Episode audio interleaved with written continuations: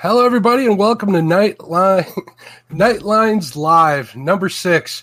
Today, we're letting the ladies take over. Only thing is none of them showed up. Just kidding. All right. First one on the list, we have Miss Betty Jean from Ohio. Hi, Betty. How are you? Hi, I'm good. How are you? Good. Next, we have Violet from Illinois. Violet Talley. Hi, guys. We have Dee Fields. Hello, Kentucky. Everyone. Paula Smith from Tennessee. Hi, everybody. And Tanya from Mo's Homesteading. She's from Missouri. How are you ladies doing tonight? Fantastic. Great. Very good. I really want to thank you all for coming on the show. I really appreciate it. I wanted to give everybody a look at what fishing is from the beginner to the competition or the competitors out there. Most waving over there.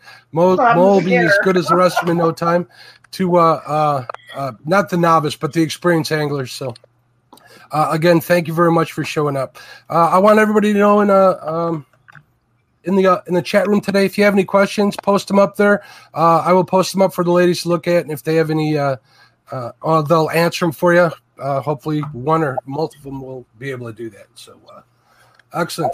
Let's see who we have in the house here. We have 24 people watching so far. That'll get a little more. Let's see what we got here. Participants. Let's say hello to Avid Fisherman. What's going on? Norm from Catfish Headhunters. How are you? Fin Seeker TV. Hello. Fishing with the Chad. That's Mr. D, right? Mr. D's in the house. Hunting and Stuff with J&J. Thank you for checking out. That's a new name. James Dockery Fishing, J-Dog Blackburn, JP3, what's going on? Kentucky Catman Outdoors Adventures, what's going on, Jim? LG Bass, Mr. Morello, how are you doing, sir? Mike Greenwood, Mike Irvin, Mike Toomer. Turner, I'm sorry.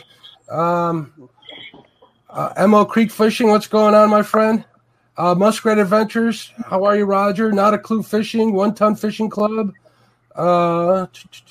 Outside with the Haze, Stan Smith, what's going on, Stan? Stephen Corley, Tim Molina's in the house. I see Buckeye Catfishing just came in, too.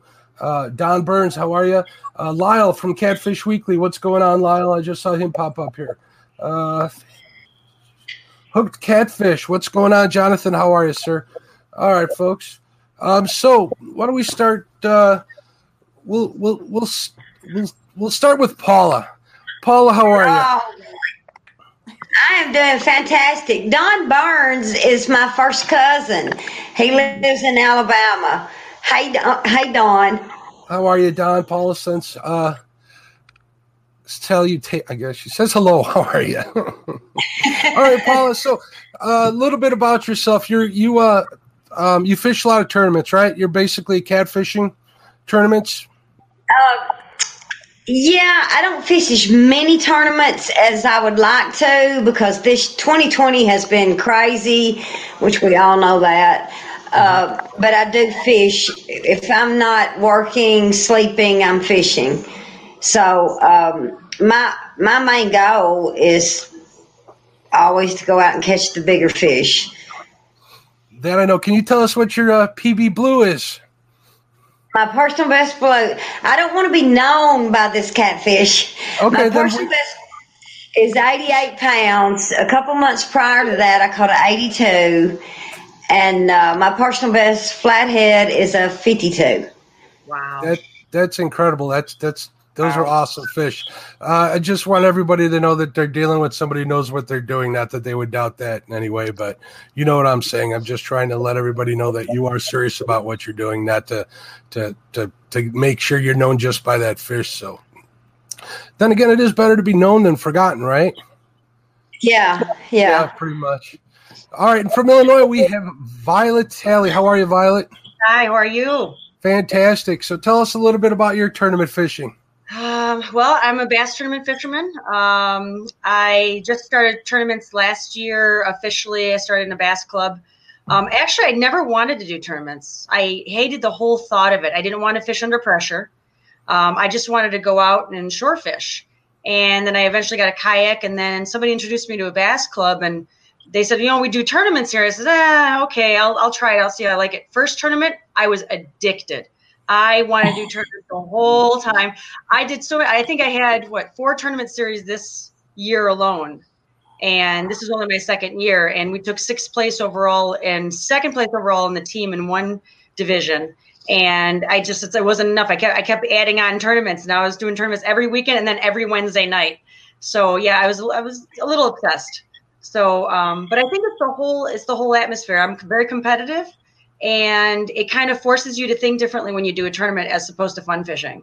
So I think your skill level really gets bumped up when you're put under that pressure and you have to think fast, you know, as opposed to just kind of fishing on your own time. So, but yeah, I've done some tournament fishing this year. I'm hoping to do some more tournaments next year, maybe some bigger tournaments, and just, you know, could just kind of feel the way, see how it goes. I mean, I'm not looking to be some big FLW champion or anything like that, but if it happens to, the opportunity presents itself, I'm going to take it. But as far as, you know, I just like fishing, the whole community, and kind of like what it's all about, just being involved in the fishing community altogether, whether it's tournaments or not, whether it's winning first or not, it doesn't matter to me as much, because I just want to be in the company of people who have the same mindset. And it's been a blessing all the way through. Definitely understandable. That's pretty much the only reason why I started one of the reasons I started doing this in my YouTube channel is so I can, you know, get in front of and have exposure to like-minded people in the sport and stuff. Mm-hmm. So I'm really grateful I am. I mean, look at the level of anglers I have on my show tonight. I'm pretty happy about that. Mm-hmm. All right. Dee, how are you, Dee? I'm doing good. Dee just comes off from her and Chad running the couples tournament online. How did you finish in that tournament, Dee? We came in 4th. Tied with K and B Anglers. Mm-hmm. And the winner of that had 23 catfish, correct, Mr. Creel? Yes, he did. So you guys did very, I would love to have a day like that. You guys did very well. That was really fun. I had the opportunity to co-host for one of the days, and I watched all 4 days.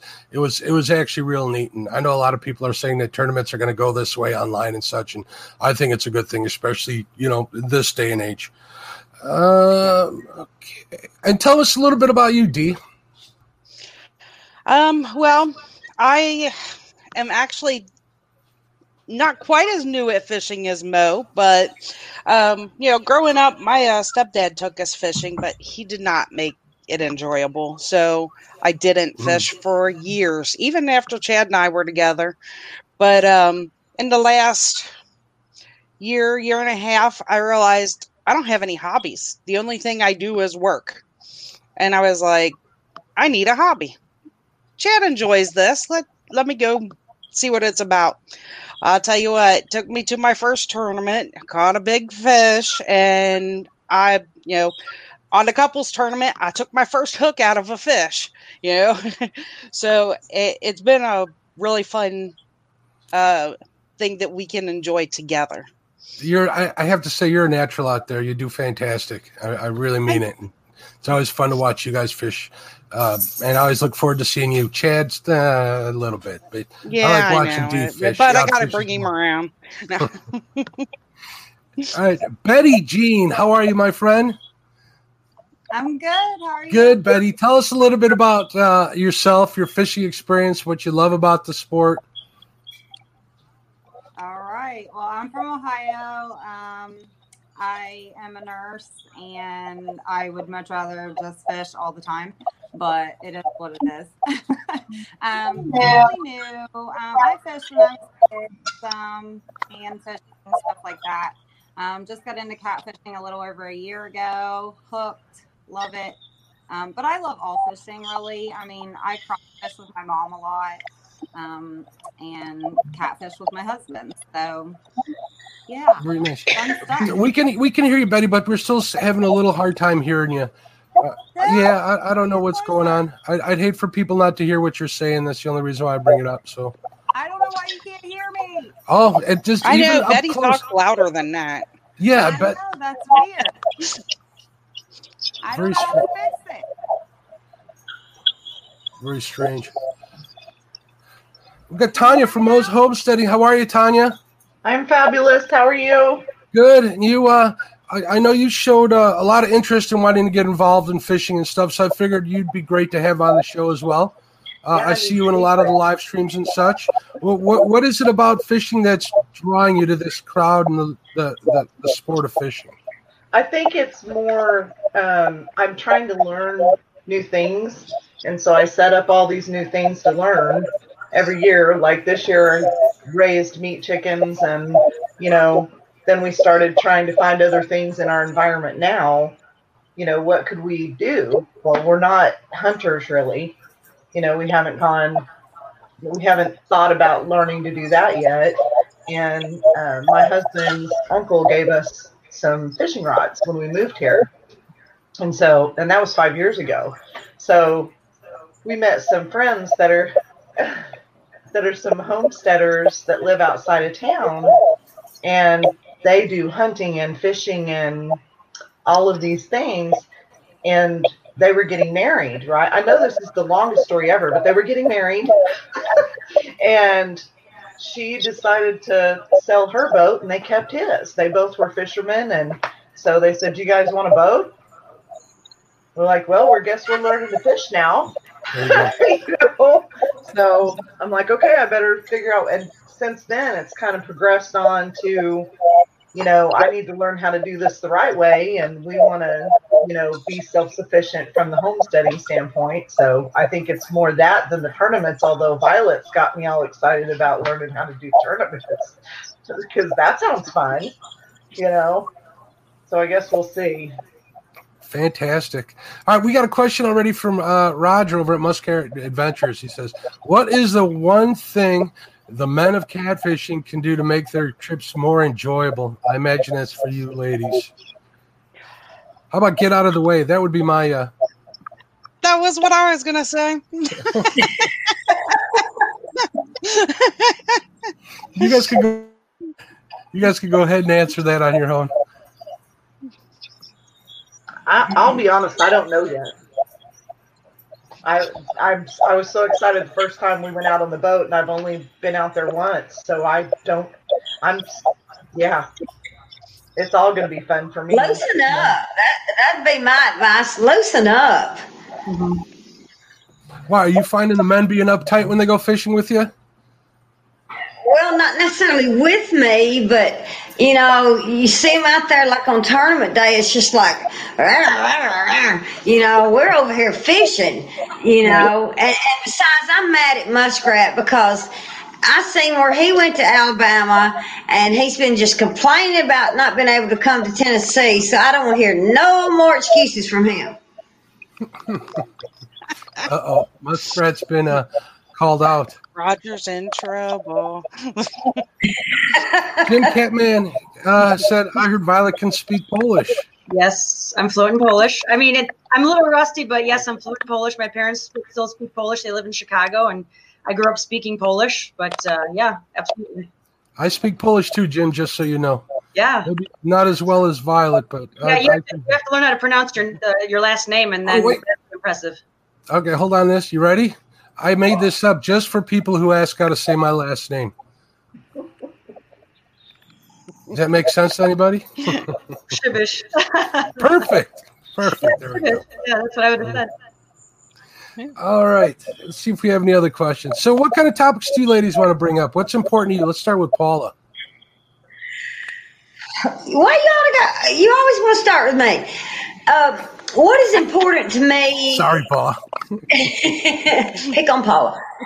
I tell you what's important to me is for women to be recognized for their ability, for their skill. I feel like women, you know, a lot of women do get recognized, but we don't get the recognition that we deserve, you know.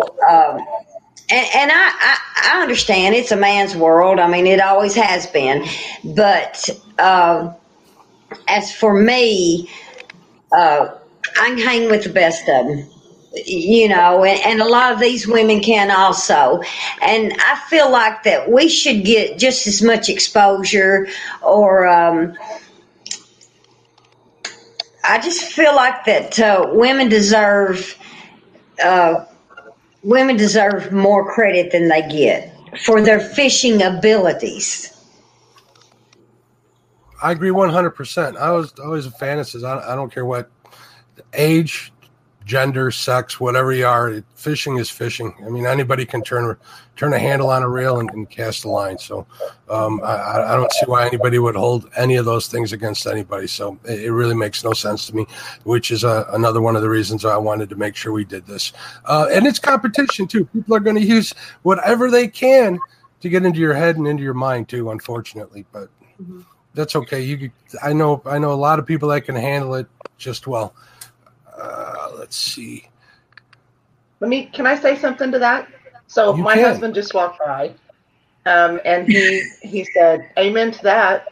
You know, basically, he was like that. He didn't like it in the surfing competitions in the surfing world and stuff like that. That the women were just as strong as some of the male surfers, and you know, didn't get the recognition that they should have got there. So when he walked by, he heard you talking, like, yeah, you know. It's kind of like we're pushed to the back. Yeah.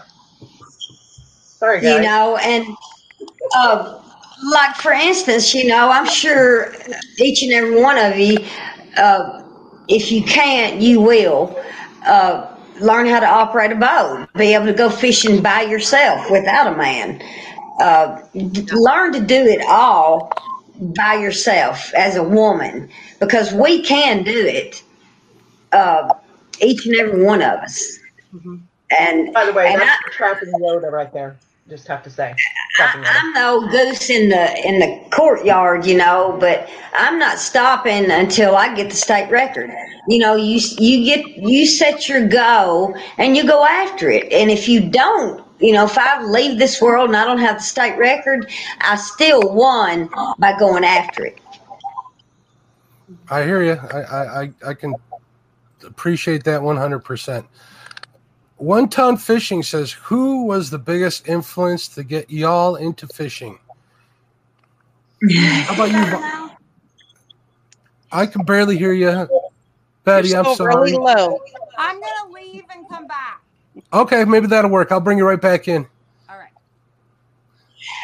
When I started fishing, there wasn't a lot of women fishing. So Steve Douglas was one of my, you know, that's who I started watching. And, of course, he's one of my sponsors. And that's really what got me. Palomino Cats got me big time. You know, they asked me that question, and I was like, uh-oh. But there wasn't that many women fishing, and so I was watching Steve Douglas, and that's really what encouraged me. And of course, I've been fishing since I was a tiny kid on the Buffalo River. That was our, you know, everything to do, fishing and creek fishing, pond fishing, country life. A good life. How about you, Violet? Who is your biggest influence in your life? You had mentioned your husband doesn't fish, so it had to come from somewhere, right? Not that it relies on your husband, but it's hard to do. Well, I started fishing when I was about 3 years old. My parents, you know, being from Poland, they were traditional carp fishermen. So we would just or fish for anything that bites. And it was mostly carp, and I actually have a photo of my first fish as a 3-year-old holding that fish, and they said that ever since then, I've just been absolutely just addicted to fishing. And my dad is really the one who actually started all that. He had a tiny little Lund boat with a little Mercury tiller motor, and he would take us out, especially in the summer, every weekend, and just fun fish, you know. And he never went past the worm and bobber. He never threw lures. He never threw anything artificial. It was always live bait, worm and bobber. And I got to tell you, to this day, because of that influence, I still get excited seeing that bobber go down. I'll stare at it for 15 minutes straight. And it's, even though I'm a big bass tournament fisherman and there's all kinds of strategy and things involved, that little red and white bobber still gets me just as excited to this day. And so I would say my dad was my biggest influence. But after about the age of 12 or 13, when I kind of got into high school, he sold the boat and kind of it all went away. And he just once in a while. So I really took it up on my own with you know, with YouTube and the internet and just watching everybody fish around me, I kind of had to take the reins on my own and figure things out. But my dad was really my biggest influence. Yeah, I think that's definitely a similarity in between the sexes. Is there comes that point in life where you step up and you kind of take it for your own. Yeah. And my story is like identical to Violet's, being, you know, brought up in a Polish family. It was like an event. It was like a day vacation, go out to the lake with the whole family and stuff. So definitely can relate with that. How about you, Betty? Let's see if we got sound from you. Can we hear you? Can you hear me? Yeah, it's a little better. A little bit? Okay. Yeah. I'll try to stay close so you can hear me. Brandon, my husband. So I fished when I was a kid some, but as far as really getting into it to really learn, and we're doing it together. Neither one of us are professionals, so, but he's my fishing buddy. That's fantastic. Let's see what we got here. Dee, you had mentioned that you did start earlier on in life with your stepfather, right? It just moved into being with Chad. Right. So let's see. Yeah, actually, too, you know, Chad and I have been together for years, but it was kind of when he would go fishing, I was like, ooh, he's going fishing. I can do whatever I want now. But going out with him now, and actually when he introduced me to this catfish community, and, you know, seeing Betty and Paula and all the other women, you know, saying, oh, I caught this or I got this, and you guys on Facebook and seeing these pictures, I'm like, yeah, I can do this, you know. Yeah, you know, when Mark first asked me to be on the show, I kind of thought, I feel like a fraud. I'm not really a fisherman. And Chad was like, you need to give yourself more credit. Mm-hmm. So I'm really glad to be a part of this. No, I didn't ask you because I didn't think so. I absolutely asked you because I thought so. So, and I actually, you know, I've seen even Mo's channel. I've checked out Mo's channel, and she pretty much sets out to do what she wants to do. So I had full, you know, not just hopes, but I believe that she's going to take away from this, and hopefully we'll get somebody else into the community. So we're looking forward to that. So, so anybody got any stories they want to share, good, bad, ugly, in their exchanges while they're out fishing, whether it's with the spouse or other people out on the out there fishing alongside you across the lake or whatever? How do you deal with the? I guess my question is, how do you deal with the heat? I know there's probably a lot that's applied. At least that's what I'm starting to gather from taking a little deeper look into how the ladies have to deal with things in fishing. Is there anything you want to bring up? Did you say how you deal with the heat? Well, not just the heat as in the temperature, but the heat. I'm like, what? Let me see if I can phrase that a little better. I know you. Do you think you guys put a? Never mind. I lost my train of thought. Sorry about that. I know I was going somewhere and I went there. Okay, I think I have an idea what you mean there, Mark. So the second tournament that we fished in, a little girl, maybe 8 years old or so, caught, a nice size fish. And actually, it was the first tournament, sorry. It was the first time I had ever held my catfish up to get a picture taken. To see the different looks on all the guys' faces from, oh, this cute little girl caught this huge fish, and what the heck are you doing, woman? I was kind of like, I'm doing the best I can. I didn't get this at her age, so same age in this. You just don't realize it. Yeah, that's exactly kind of what I meant. That, you know, they don't need to know my story. Yeah, I'm gonna take away from it what I need to take away, and it is a positive. Mm-hmm. That little girl, I'm happy for her, you know. Well, and she got that from you, and that's part of maybe what this is gonna turn into being, is some of the people watching this particular one are gonna go, you know, if I see a little girl catching fish, I'm going to say good job, you know, because I that makes me remember I caught a five when I was like seven. I caught like a 5 pound catfish or bass or something was 5 pounds. I remember that on a Snoopy pole. And I thought all my uncle and my grandpa and everybody was just going to fall over. She caught that on a Snoopy pole. You know, like they were just, and I wouldn't even have thought of it as they just were amazed, you know, that I caught this on a Snoopy pole. So maybe that, you know, kind of transfers over. So we just need to tell everybody good job. You know? Exactly. Yeah. Now, my dad was the first person that I fished with.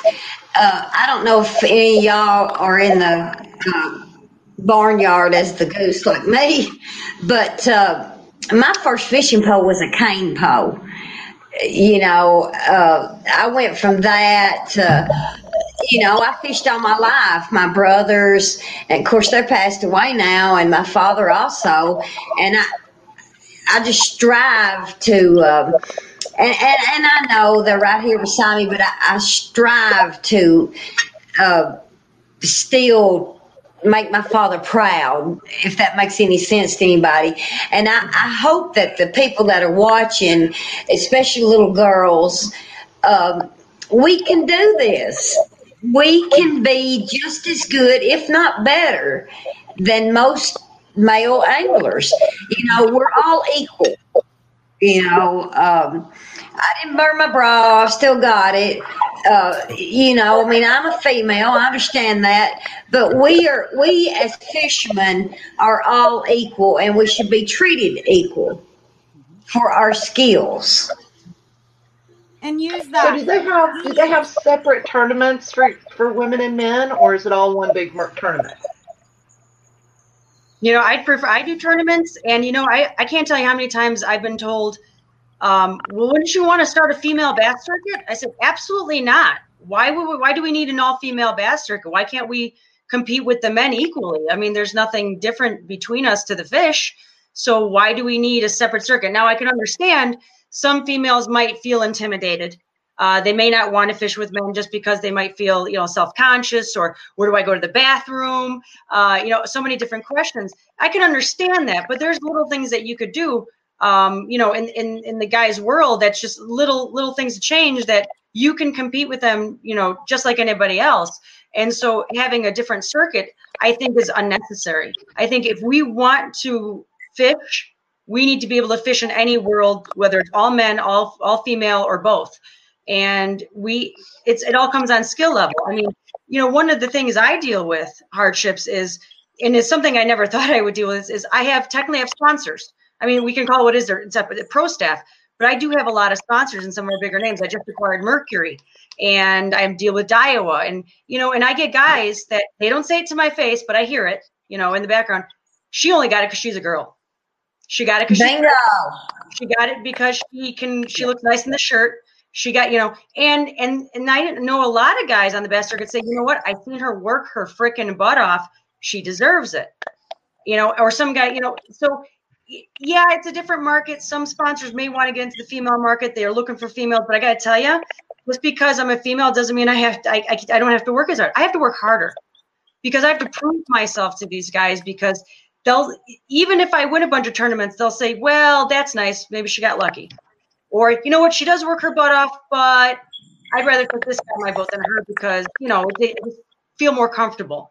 You know, whatever the excuse is, there's still going to be that male-female barrier. So we have to kind of step up, work a little harder to keep what we have, and maybe some more of the guys, and maybe over time things may change. But is it a big issue? Not necessarily. As long as you have the work ethic and you bring a lot to the table, those guys will respect you. They will. Over time, most of them will. Yeah, the right guys will. I was about to say, probably most of them. Yeah.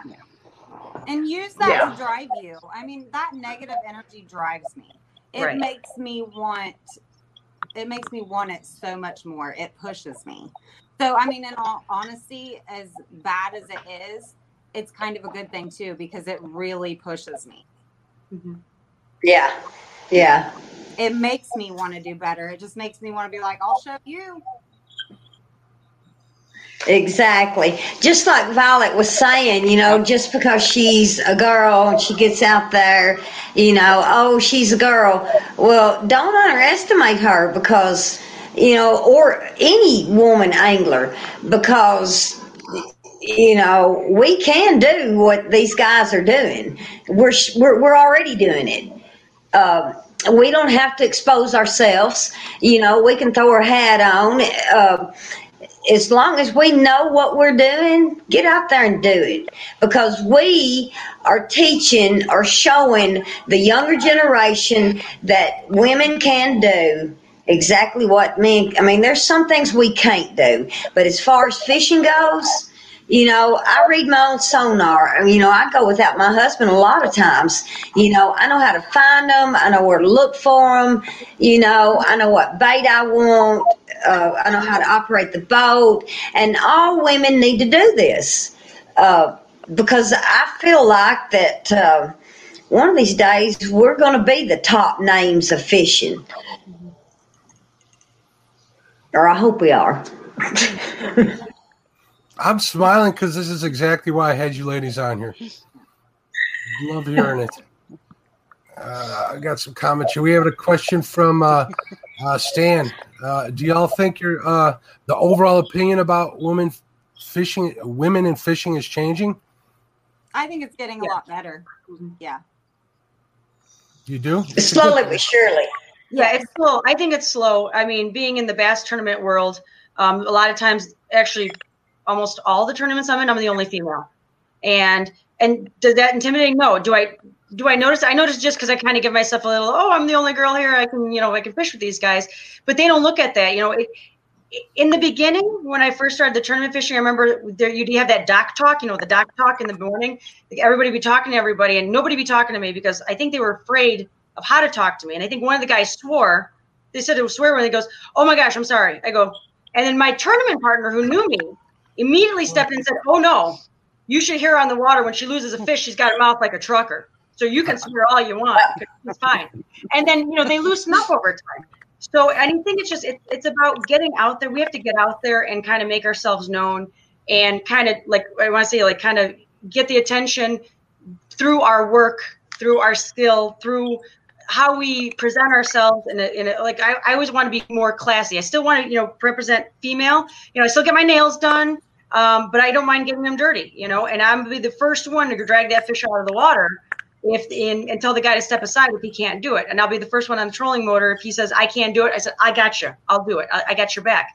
But, you know, it's going to take some time. And it is changing. It's changed over the year, but they have to get to know us and know what we're capable of. Because I think a lot of, especially the good guys, they don't know how to treat us. They don't want to offend us, but they also want to give us our time, our spot, our way.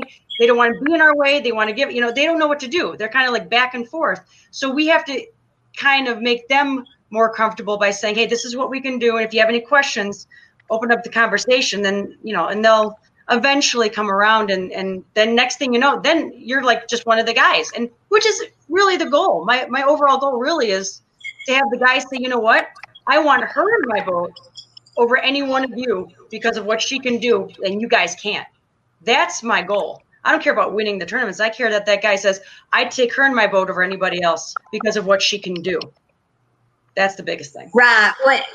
When I fish tournaments, It has absolutely nothing to do with the money. It's the mere fact that I'm out there to catch the next biggest fish, you know, and whether it's 10 pounds, 20 pounds, 100 pounds, preferably 100, but that's the fun of tournaments for me. It's not about the money. It's about the sport. It's about the sport. All right, real quick. Okay, so something like how, and I'm probably guilty of it as well when I'm around a lady when we're fishing or whatever. My mother beat it into me to be polite and a gentleman and open doors and stuff. Do I stop doing that when we're fishing, or should I keep doing it? Don't stop. Yeah, don't stop. But you'll get to know your partner. To the point where, you know, I still have some of my tournament partners will still, you know, they'll grab something for me, or if we're grabbing the fish out of the live well, it's a big bag of water. They'll say, here, I'll hand it to you, and then I'll grab it and walk down. Unless you want to do it, they said, go ahead, you take it. But, you know, yeah, it's still a fine line because, you know, like I was saying before, the guys don't know what to do. They should I be the gentleman? Should I let her do it? Do I say something? Do I not say something? You know, so I think you just have to get to know the person you're fishing with. That's the hard part. I agree. Yeah. Absolutely. Yeah. That's a balancing act that I'm trying to, yeah. to get even online. Still be a gentleman. Right. Still be a gentleman. I mean, you know, we're raised with morals. Be a gentleman, but I, like Violet said, when I get out there on the water, I cuss like a sailor. You know, it's every one of us, right? I mean, it's just. I'm going to assume that most each one of us were somewhat raised as a tomboy or, you know, around brothers or whatnot. And, you know, I cuss like a sailor if it don't, you know, if it don't happen or, you know, King gets in my way, I'll either trip him or cuss him, you know, whatever comes first. It's hard being married to a gang boy. Well, and then, you know, and it's good that, you know, you still want to be a gentleman and everything. But if, you know, you're saying, here, let me take that. And I'm going, no, I got it. Don't keep being the gentleman and saying, no, let me take it for you. If I say I got it, I got it. Yeah, I'm guilty, not out of disrespect, but just out of trying to be kind and helpful. So you got to cut us some slack too when it comes to stuff like that. Know where it's coming from, at least once you know the person. I know there's a lot of people will be like, oh, well, the little lady can't handle this and the little lady can't do that. I know a lot of guys. You'll be surprised. I know, but I also know men who aren't like that, who are trying to be supportive and trying to play that quote unquote masculine role that they were brought up to play. So I guess it's give and take. And Violet, hey, I keep nails too. There we go. There we go. And like, I know Betty Jean catfishes and Dee catfishes. Do y'all love, I mean, most of us, I know Betty Jean's a nurse. When a catfish breaks your skin, they can give you, you know, an infection, but I love them battle scars. You know, I don't want to put gloves on anymore. I love them battle scars. I mean, yeah. Do you know you can take the slime off the catfish and put it on that and it'll heal it? I've heard that. I've never tried it. I just battle scars are great, but battle scars for me are for when I'm retired, because I don't want to risk getting anything with what I do. Right. And see, I'm not nursing right now on account of my mother and my grandbaby, so bring on the battle scars. There you go. Yeah. I mean, like, I'm not scared of it or anything like that, but I am scared of diseases, so I don't want to. Right. Yeah. I don't either. Yeah. Aaron says to rub it on its belly. You know, I've heard that too. I didn't know whether to believe it or not, so I'll have to try it the next time because I get cut up pretty bad. So a catfish is like a tongue on the outside. The whole catfish is like one big tongue with all the little sensors and stuff. It's amazing. If you research it and study it, just like the book I sent you the name, Betty Jean. Yes. Get that book. It's kind of expensive, but I mean, it is awesome. You will learn so much. I'm anxious to read it. I'm gonna get. Yeah, it's thick. You know, but it's worth it. Mm-hmm. And I wanted to say there's a lot of really good comments in the chat that have been going by. We see those guys. We're seeing them. It's just we're all talking and we can't address each one. But a lot of people have said some really good things about our conversation that we're having up here. Good. Well, that's great. Yeah. I'm trying to catch them for you ladies as they come by. Yeah. I'm ready to learn Yeah, that's a really great thing about this community. They are backing us. Mm-hmm. Yeah. I think so. I'm ready to learn all your tricks. Everybody's tricks need to tell me because we're having separate tackle boxes. And so it's on. And all I have, I keep telling everybody this, and you guys think I'm kidding, but I'm not. So we know we're gonna fish for bass and catfish first, and all I have right now is bass stuff because I bought these two little lures for bass, these two little bitty things, and then I had a friend give me, this is all I have, you think I'm kidding, and then I had a friend send me like 4 of these little froggy things. So I had 4 of those. I had 4 of those and 2 of those, and that's it so far. Oh, I'm gonna give you a secret. You want to know what the secret to bass fishing is?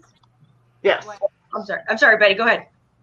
No, you're fine. I said you have to start somewhere, though. I mean, you don't just come out with every, piece of equipment that you need, and you don't come out slaying these massive fish all of a sudden. I mean, it just doesn't work that way. You have to start out, and it's not just throwing it in the water, right? You run into all kinds of issues, but you learn from every single one. Don't stop. Keep going. Yeah, that's one thing my husband told me. You've always got to be teachable. If somebody suggests something, whether you like it or not, listen to it, vice versa. Use it if you can use it. And if not, then, appreciate the fact that they wanted to teach you something. Because as long as I've been doing it, I'm always teachable. If it's going to help my game, I'm teachable. I'm willing to learn. Mm-hmm. And Violet, what were you going to say? I would say that really the trick to bass fishing, if you really want to know, there are no tricks. It's the one that's going to outlast everybody else, because I'm going to tell you right now, when it's 30 degrees out and those fish aren't biting, it's the one who's going to cover the most water and cast the most. It doesn't matter what you're – I mean, really, not a lot of times, as long as you're within a small ballpark of what the baits are, which is basically anything that moves in the water sometimes. If you go to a tournament and you ask everybody, what do they use, every single one will give you a different answer, because they did. They used something they were just confident in. They just cast the hell out of it, and they cast in the right spots, and they just happen to get some good fish. Not saying that bass fishing doesn't require skill. It absolutely does. You have to have knowledge about a lot of things and be able to have some common knowledge. But when it comes down to it, you just got to work your butt off. You got to get to the water. You have to fish, and you have to fish, and you have to fish. And the more you fish, the better you become. And it's little by little. I mean, I can hand you the magic bait, the one that I'm catching everything on right now and right next to you, and you won't catch a darn thing because you haven't had the water. And Betty was telling me, Betty. Yeah. Mm-hmm. Betty told me in a chat one time, she was like, it depends on where you live. It depends on what state you're in, on what lakes there are, and stuff like that. So I just, was trying to get basic stuff and get that going, and then I'm just going to practice. So I have a question for you guys. So if I'm practicing, what do you just put a weight on the end of your fishing pole, like to practice in the backyard to try to hit certain spots, or how did you, is that what you would do? Yeah. That'd be a good way to practice casting if you're catfishing. Right. Just get out there and try it. Get out there and try it till you figure out what works for you. Right. Okay. Find a local spot. Like I have a local pond in my subdivision area that it actually you almost can't get snagged on anything. It's just a bowl. There's nothing down there to get snagged. Wow. There's fish there, but it's a great place just to sit and cast. Nobody's there. Just a small little place. Get you to cast. Learn how the lures affect. How they're affected in the water and how they affect the fish. Exactly. Just find one spot that you could just go to at any time of the day. You're not going to be bothered, and just play and do. And one thing I wanted to do.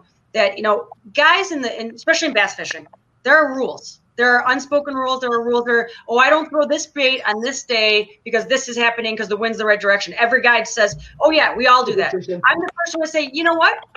I'm going to do the opposite because it doesn't make sense to me. You got to look outside the box. Yeah, there are certain things you want to go by. There's certain no-nos that, you don't want to do something a certain way because it just doesn't make sense.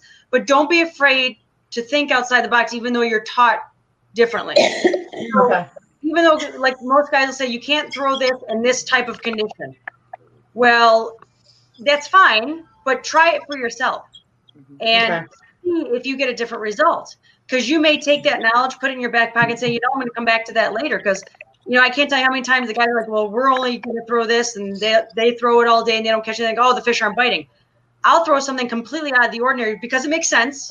Not just because it's picked out of the tackle box. I actually have a reason for it. And I'll catch them. And they'll look at me and say, oh, that's nonsense. You didn't use that. Yeah, I did. But that's okay, because that's not my part. I thought outside the box. You know, you have to be able to be teachable, but also, you know, kind of make your own path. You have to be able to think outside the box. And when you get the mechanics down of it, the casting and different things like that, you're going to start catching fish. And as you start catching fish, you're going to learn what you're doing that's working for you and what's not working for you. Right. So, I mean, it's just a process. It's kind of like trial and error. Try it. If it works, okay. If it don't, okay. And then what didn't work for you yesterday might work tomorrow. Agree. You just never know. It's okay. Yeah. So I'm going to do it and get it on film. And I think tell me what I did wrong. Betty. You're like, Tony, don't do that. You know, I think this is like... success comes from time on the water. That's where you gotta put your time in. You have to put your time in, right? And I can't tell you how. That's just like, okay, so I've fished lakes forever, and I've just recently started fishing the river. I've fished the river now for months, a few months, and I have caught only maybe 2 or 3 fish.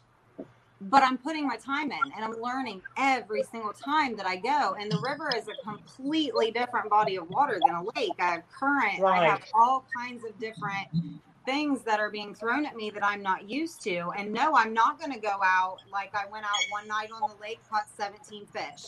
I go out on the river and maybe catch one. But I have a heck of a lot more time on the lake. I know the lake. I know where the structure is. I know where the fish are. And a lot of times that stuff doesn't change too much in a lake. It does, but not like it does on the river. So you just have to put your time in. Okay. You have to factor in the bite. Like, summertime is one of the hardest bites you have. You do mostly drifting, dragging, bumping. Now we're going into fall where the water temperatures are dropping and these fish are starting to move because they're hungry. You know, they're trying to fatten up for winter. And when it gets colder, we anchor more. From now till probably June, I will be on the river more than I will be home, because that's, to me, the best bite. You know, they scatter in the summertime and they stack up in the wintertime. When you say anchor more, you mean anchor the boat more? What do you mean anchor? I just throw the anchor out. You know, I look on my sonar. The down scan, side scan, I find what I'm looking for. I'll move up about 50 feet and I'll anchor down and I'll, you know, let my rope out as far as I want it to be, and then I cast out. Now that's a wintertime mostly thing. Right. I fish the Duck River in the state of Tennessee, which is the only continuous flowing river in the state of Tennessee. And it's just like right now, it's hot for, you know, the winter bite. Now, when we pull out onto the Tennessee, Kentucky lake, you got your main channel and then you got your, you know, your lake part that was flooded. And it, you know, in the summertime, they're scattered. It's hard to find them. But as long as you find cover, you know, structure, mouths of creeks, ledges, you know, the right kind of bait, like where Betty Jean fishes, she may be close to where a dam is and skipjack are running really, you know, really hard. In my area, we have skipjack, but not as prevalent. So their go-to bait in the wintertime is gizzard shad. In the summertime, believe it or not, is Asian carp in the heat of the summer. So, you know, you got to find what bait they're after, give them a variety, whichever one's hitting the most, then that's their go-to bait. Okay. And you're going to learn their habits, because fish have different habits depending on seasons and different things like that. I mean, like Paula said, in the winter they stack up. They're scattered in the summer. They like different things at different times of year. And I mean, think about it. You can spend one whole year fishing and figure out a few things for each season about the fish's habits, about what's working for you. And it's a very minute part of learning the whole process. It overall, I mean, just learning what things are, like what, like and I won't ever call them what they're supposed to be called, but the things, the little clips to take one lure off and put one on. I don't even know what that's called, but I bought some, you know, and I thought, well, how many of those are you going to have? You know, how many times are you going to change that out? But we still bought some, you know, and I'm sure that, you know, over time I'll learn all of that. I just need to get the vocabulary, you know. It's just like homesteading. When I started doing this, I didn't know what a T-post was when I first moved here. Honest to God, T-post. Did not know what a T-post was, and to not know that is craziness. People just need to learn more. So, but there's a lot of things. Pay attention to what other people are doing, because a lot of times other people fish that area, and you'll see what they're using, how they're using it. Listen to the conversations that go on. I have learned so much by listening to people while I'm on the bank, or listening to people out in the boat, or watching what they're doing, how they're doing it. You just got to kind of take it all in and try it. I mean, you never know until you try. Yeah, you have to immerse yourself in it, because you're not going to memorize everything. I mean, I was the same thing. I would have a plastic, and there's a million different plastics in the bass fishing world. And the guy, you know, in the pool would be like, well, I'm using one of these things. And I'm like, and I'm kind of afraid to ask him what that is. And he's like, you know what that is? Everybody uses that. I'm like, oh, I have no clue what that is. And half my plastics are in a box. I took them out of the plastic, the bag. So I can't even tell you what half those plastics are. That's why I keep them in all the plastics in their bags. But it's immersion. So the more you're around it, the more you're just going to pick it up. Because if you have a passion for it, next thing you know, I mean, you'll rattle things off. I was asked to do a seminar on bass fishing. I was absolutely frantic. I had no idea. Like, what am I going to talk about? I got nothing to talk about. I'm a beginner. I don't know what I'm doing. Next thing you know, my seminar went from 45 minutes to an hour and a half, because it just flowed. And it's like a passion. And so, I immersed myself in it. So you have to be around it. It's like, you know, time on the water, get around people. Like, you know, Betty Jean said, you need to be listening to people and watch people, because all that exposure, next thing you know, you're going to rattle things up and go, wow, I didn't know I knew all that. And that's why I listen and watch all you guys now. It's because it's like, that's what I did with homesteading stuff. Well, now I look at each thing and I try to study as much as I can and learn as much as I can, so that it is in my psyche of, okay, this is how I do gardening. Well, this is how I do catfishing. Well, this is how I do bass fishing. You know, so it's all a challenge to try to get all of that knowledge, I guess. I've always been that way. I'm not afraid of anything, Muskrat. Do not worry. Don't be afraid. One of the things I said, don't be afraid to fail, because I got to tell you, in tournaments, the same person never wins twice. Hardly ever. If you're winning twice, you're winning the lottery. I mean, the guy who's in the top 3 next week could be in the bottom 50. And it's like that all the time. Even the best. You look at bass. I mean, I can only speak for bass tournaments, but if you look at the pros online right now, they're in Lake Chickamauga right now. Some of these guys, they did fantastic at some tournaments. Some of them didn't even qualify the first day. And it's these great guys. You thought, oh, wow, this guy, I thought he won everything. No, not necessarily. It's just, it's not the conditions. Maybe it's not the type of fishing that he's used to. It doesn't matter. Everybody's going to fail and everybody's going to win at some point. So don't be afraid to try anything. Exactly. One of the things I really like about fishing is taking somebody new out fishing. I don't care who they are. And one of the things that the first thing I tell them is fishing's all about being confident. And the best way to get confident, pardon the expression, is, you know, lather, rinse, repeat.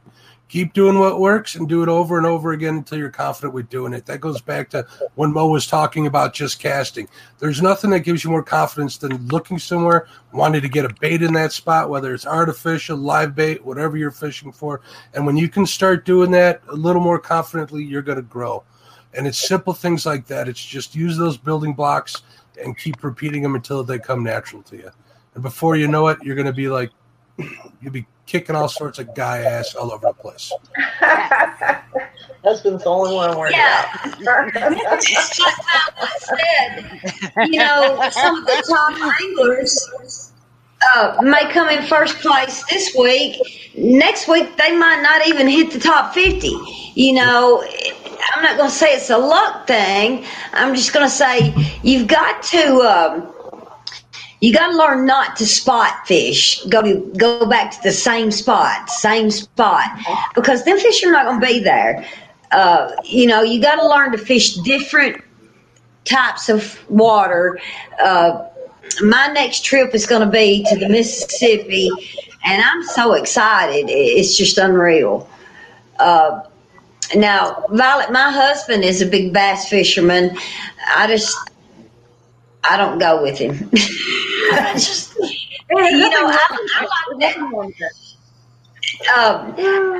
like that feel of that whatever's on the end of that line trying to jerk me out of that boat.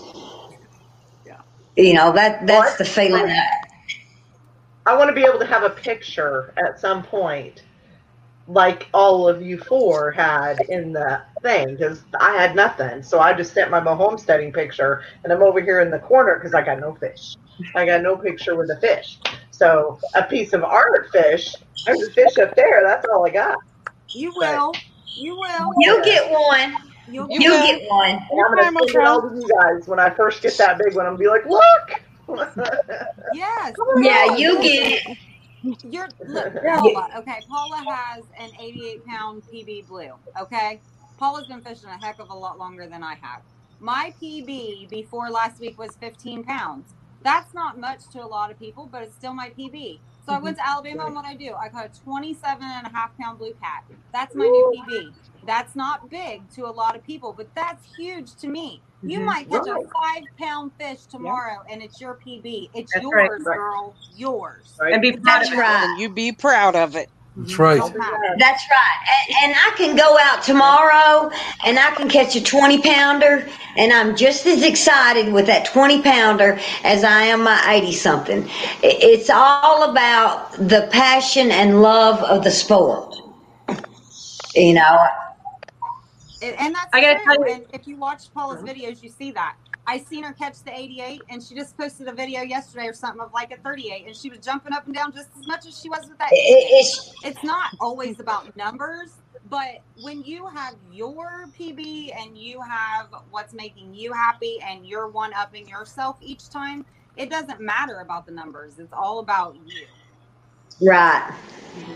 And for us, too, it's also, I mean, I know we'll catch and release and catch and release, but for us, too, it's also another self-sufficiency thing for us, you know, like to have fish, you know, to catch our own fish. I keep some small catfish. I fish for crappie. I mean, there's fish in my freezer. So the biggest thing is I don't keep big fish. I want our reproducers out there to stay. So because I want to keep fishing, and I want our kids to keep fishing, and I want our grandkids to keep fishing. So the conservation is very important, but it's not wrong to keep small fish. Yeah. No, and my husband and I are doing proposals right now for the state of Tennessee because we want changes in the regulations, and we're big on conservation, and I'm big on contamination. So any fish 10 pounds and under, 6 is ideal. It's great to eat. Don't eat the fatty part of the fish. That's where you get your contamination. So just... You know, I'm like Betty Jean said, I don't like pay lakes. If they're farm raised, that's fine. But you and I've got one just started up in the county over from me, and if you're going out and taking fish out of their natural habitat, wild fish, and throwing them into a pond, you know, they call it a lake, it's a pond, they're not used to that. They're gonna die. You know, I pray to God that my 88 pounder's still swimming out there somewhere, but more than likely he may be in a pay lake. His genes are important to the future of our fisheries, you know, and that's why we like to catch and release. You were going to try and say something, Violet? I saw you try to chime in there. Do you have to get out of here? No, I'm good. I'm good. Oh, okay. Violet's got tournaments tomorrow and Sunday. She's a busy lady this weekend. Good luck, Violet. Good luck, Violet. Yeah, good luck. 30-mile-per-hour winds, and then I think it's 28 degrees for a low. I'm going to be out there at 7 a.m. I'm in my boat. So this weekend, so I have a back boat. And, what are y'all? Watch the weather report, and if they say winds are going to be 5 to 10, do y'all double that? Pretty much. That's something Ken taught me, that, you know, if they're saying 5 to 10, it's going to be 10 to 20. Yeah. You know, depends on where you're at. I mean, the lake that I'm going to, it's, if they say 5-mile-per-hour winds, it's more like 15. I think, Mark, you probably understand Lake Geneva. Yeah. And it's and when they say it's going to be 30 tomorrow, oh boy, I better be on the non-wind side. Although the problem with that lake is the fish, like, they bite on the wind-blown shoreline. Yep. So I'm going to be on that trolling motor quite a bit tomorrow, and keeping my balance. And bottle up. Yeah. Get the ice gear out. I know. I made my husband, he does a radio show every Friday night, and I said, carry one of them propane tanks with you, because I want it filled up, because I'm going fishing tomorrow and I want some heat. Now, why? So QC Sapper said twice caught fish ain't no good. Why would he say that, or she? Do twice what now? Fish. He said twice caught fish ain't no good. Does it make them? I don't understand what that means. I don't know what it means either. Twice caught. Mm-hmm. Like, if it's been caught twice, it isn't any good. Like, to eat? I wouldn't know. I mean, I guess if you release it and then turn around and rehook it within 5 seconds, that would be a bomber. But. You know, okay, okay. I think so. I think somebody just doesn't think that fish should be released. Maybe that's what he meant. Maybe he needs it for his freezer. Okay. It's a joke. Catches and keeps. Yeah. Let's see what else we got here. I've got a 4-year-old grandson. I've got a 9 and a 4, and. The 9-year-old, he loves to fish and hunt. He's mostly archery hunting. But my 4-year-old, he will cast his reel out. And if y'all know anything about having kids or whatnot, their attention span's about 30 minutes and they're off to something else. He will squat down and wait for that pole. I mean, all day long. And he said, Nana, when I grow up, I'm going to catch your big fish. And I hope he does. You know, I mean, of course, my big fish will probably be gone. But I hope that he continues to do this, because our youth has a very ugly future ahead of them. And the more we teach them to be outdoors, doing outdoor things, the better off they're going to be. You know, boys and girls. Yep.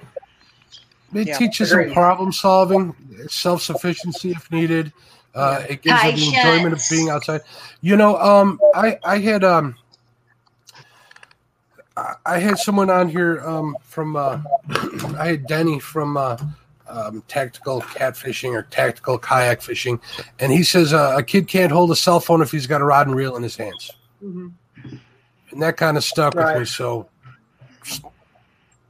take that for what it's worth. Yeah, they don't mix.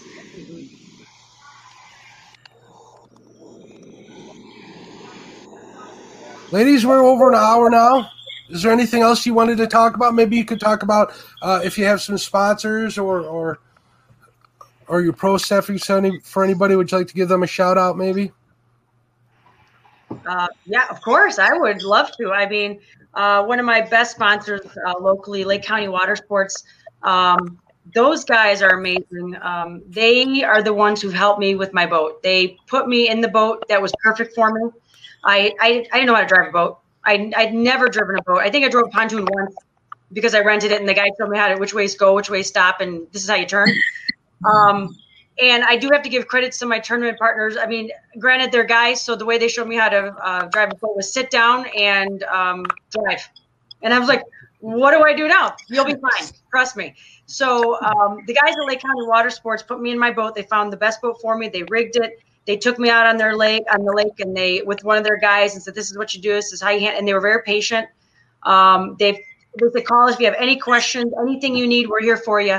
And they've set me up in the absolute most perfect boat. I got an aluminum bass boat, an Alumacraft with well, it was an Evinrude motor. Now with Mercury, since Evinrude doesn't do, they're not going to be doing gas motors anymore. But they've been awesome, and of course another gentleman, Grant Rods. He's actually a local rod manufacturer. He's been doing it for 37 years. Never knew about him because I wasn't in the fishing world. And once I got to know him and his company and his product, they taught me a lot, quite a bit about fishing and the right gear. Because I got to tell you, there's a lot of gear out there, and I can understand if you want to save some money on gear. You know, like Mo, I want to let you know, yeah, it's great saving money here. You're learning. It's awesome. Don't spend the money if you don't have to. But as you start to grow in fishing, go ahead and start and learn what your gear can do for you. Then what you do is you buy the gear that solves your problems. You don't buy the gear for the brand. You buy the gear that solves your problems because everybody's got different problems and different skills. So, and like Grant Rods, they've been phenomenal with teaching me about that and helping me and, you know, getting me exposed in the fishing community. They've also been great about getting me out there, giving me a chance to do seminars and trade shows and talk to other professionals. So those guys have been fantastic. So thank you, Lake County Water Sports and Grant Rods. You guys have been amazing.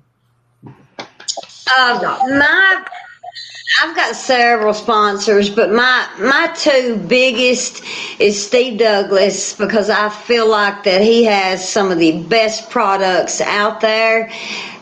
Steve has helped me a lot. He's taught me a lot. And Chris Flores, Muddy River Catfishing Rods, he has been super, super, super great to me. And I think he's going to have a surprise at the Catfish Conference with a new rod. So y'all might ought to keep in the loop on that one. I got to keep my mouth zipped on it. Tack on cat hooks. And Mo, I'm going to tell you, I caught my 88-pound catfish on a Walmart rod. So that goes to show you don't have to start, you know, with the greatest or whatnot. But as you progress, you want to upgrade because, you know, things can happen. You know, you want a better product, a stronger product and whatnot. And I'm at that point and that's why I push Muddy River Catfishing Rods, Chris Flores.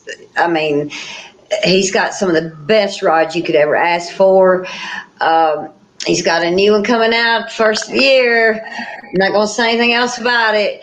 But and for instance, Steve Douglas is the catfish. You know, he's what started catfishing, and his rod holders, you know, they are the best. And he's got rods. He's got braid line. I mean, he's got everything. So I'm pretty proud of them.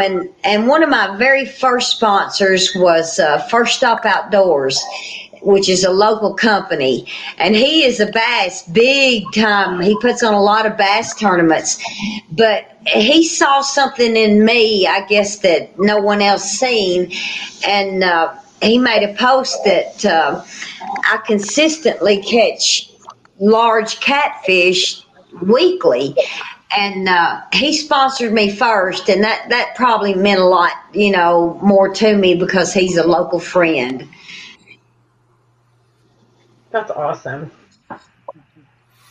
I have a sponsor. She's upstairs in bed watching. And you know, TV. Mo, if you have a local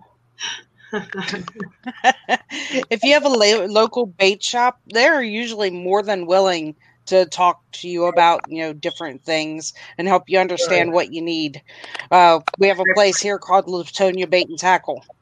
Awesome people. You know, if we're looking at something, they'll be like, oh, we, you know, have seen this in action. These are the issues that other people have had with it. These are the good things about it. So they may be able to help you out there too. Okay. And don't go targeting at first. Just catch a fish. Mm-hmm. No, yeah. I mean, truthfully, Chad targets catfish. I fish for whatever bites my hook. I'm happy. See, we went up to, I don't know if you guys know what Shields is. Have you ever been to a Shields? Yeah. So we go to Shields, and we're like, oh, let's go look at fishing poles. And you're just like, right. Overwhelmed, right? So you got to find the one that fits you. Yeah. That's what I bought.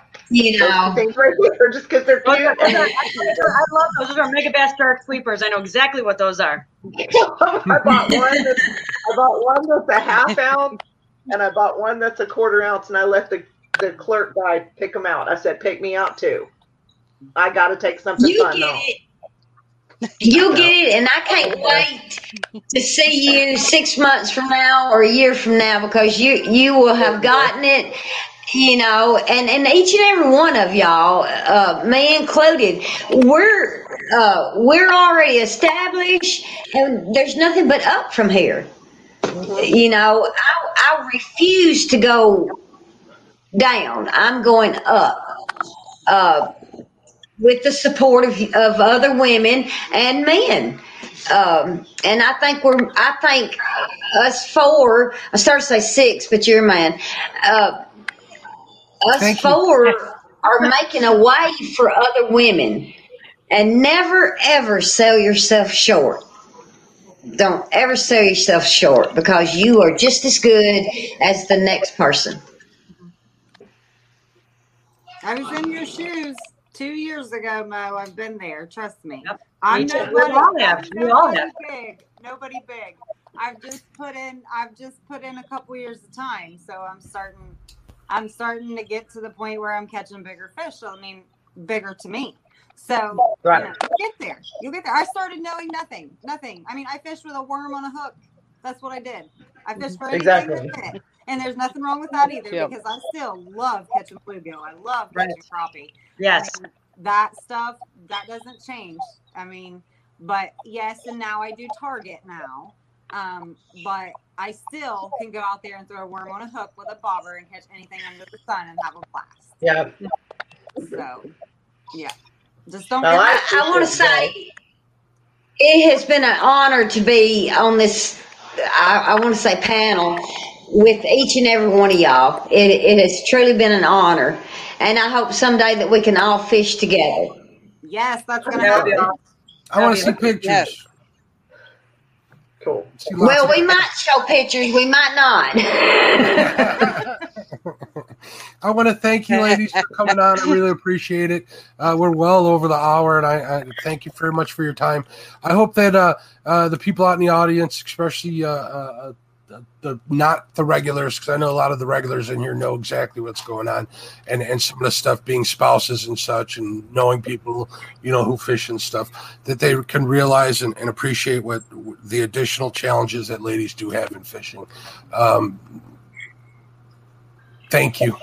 Thank you, Mark. You guys made my night easy tonight. And when I got tongue-tied earlier, that's because I didn't know how to say what I was going to say, but you guys said it great for me. So.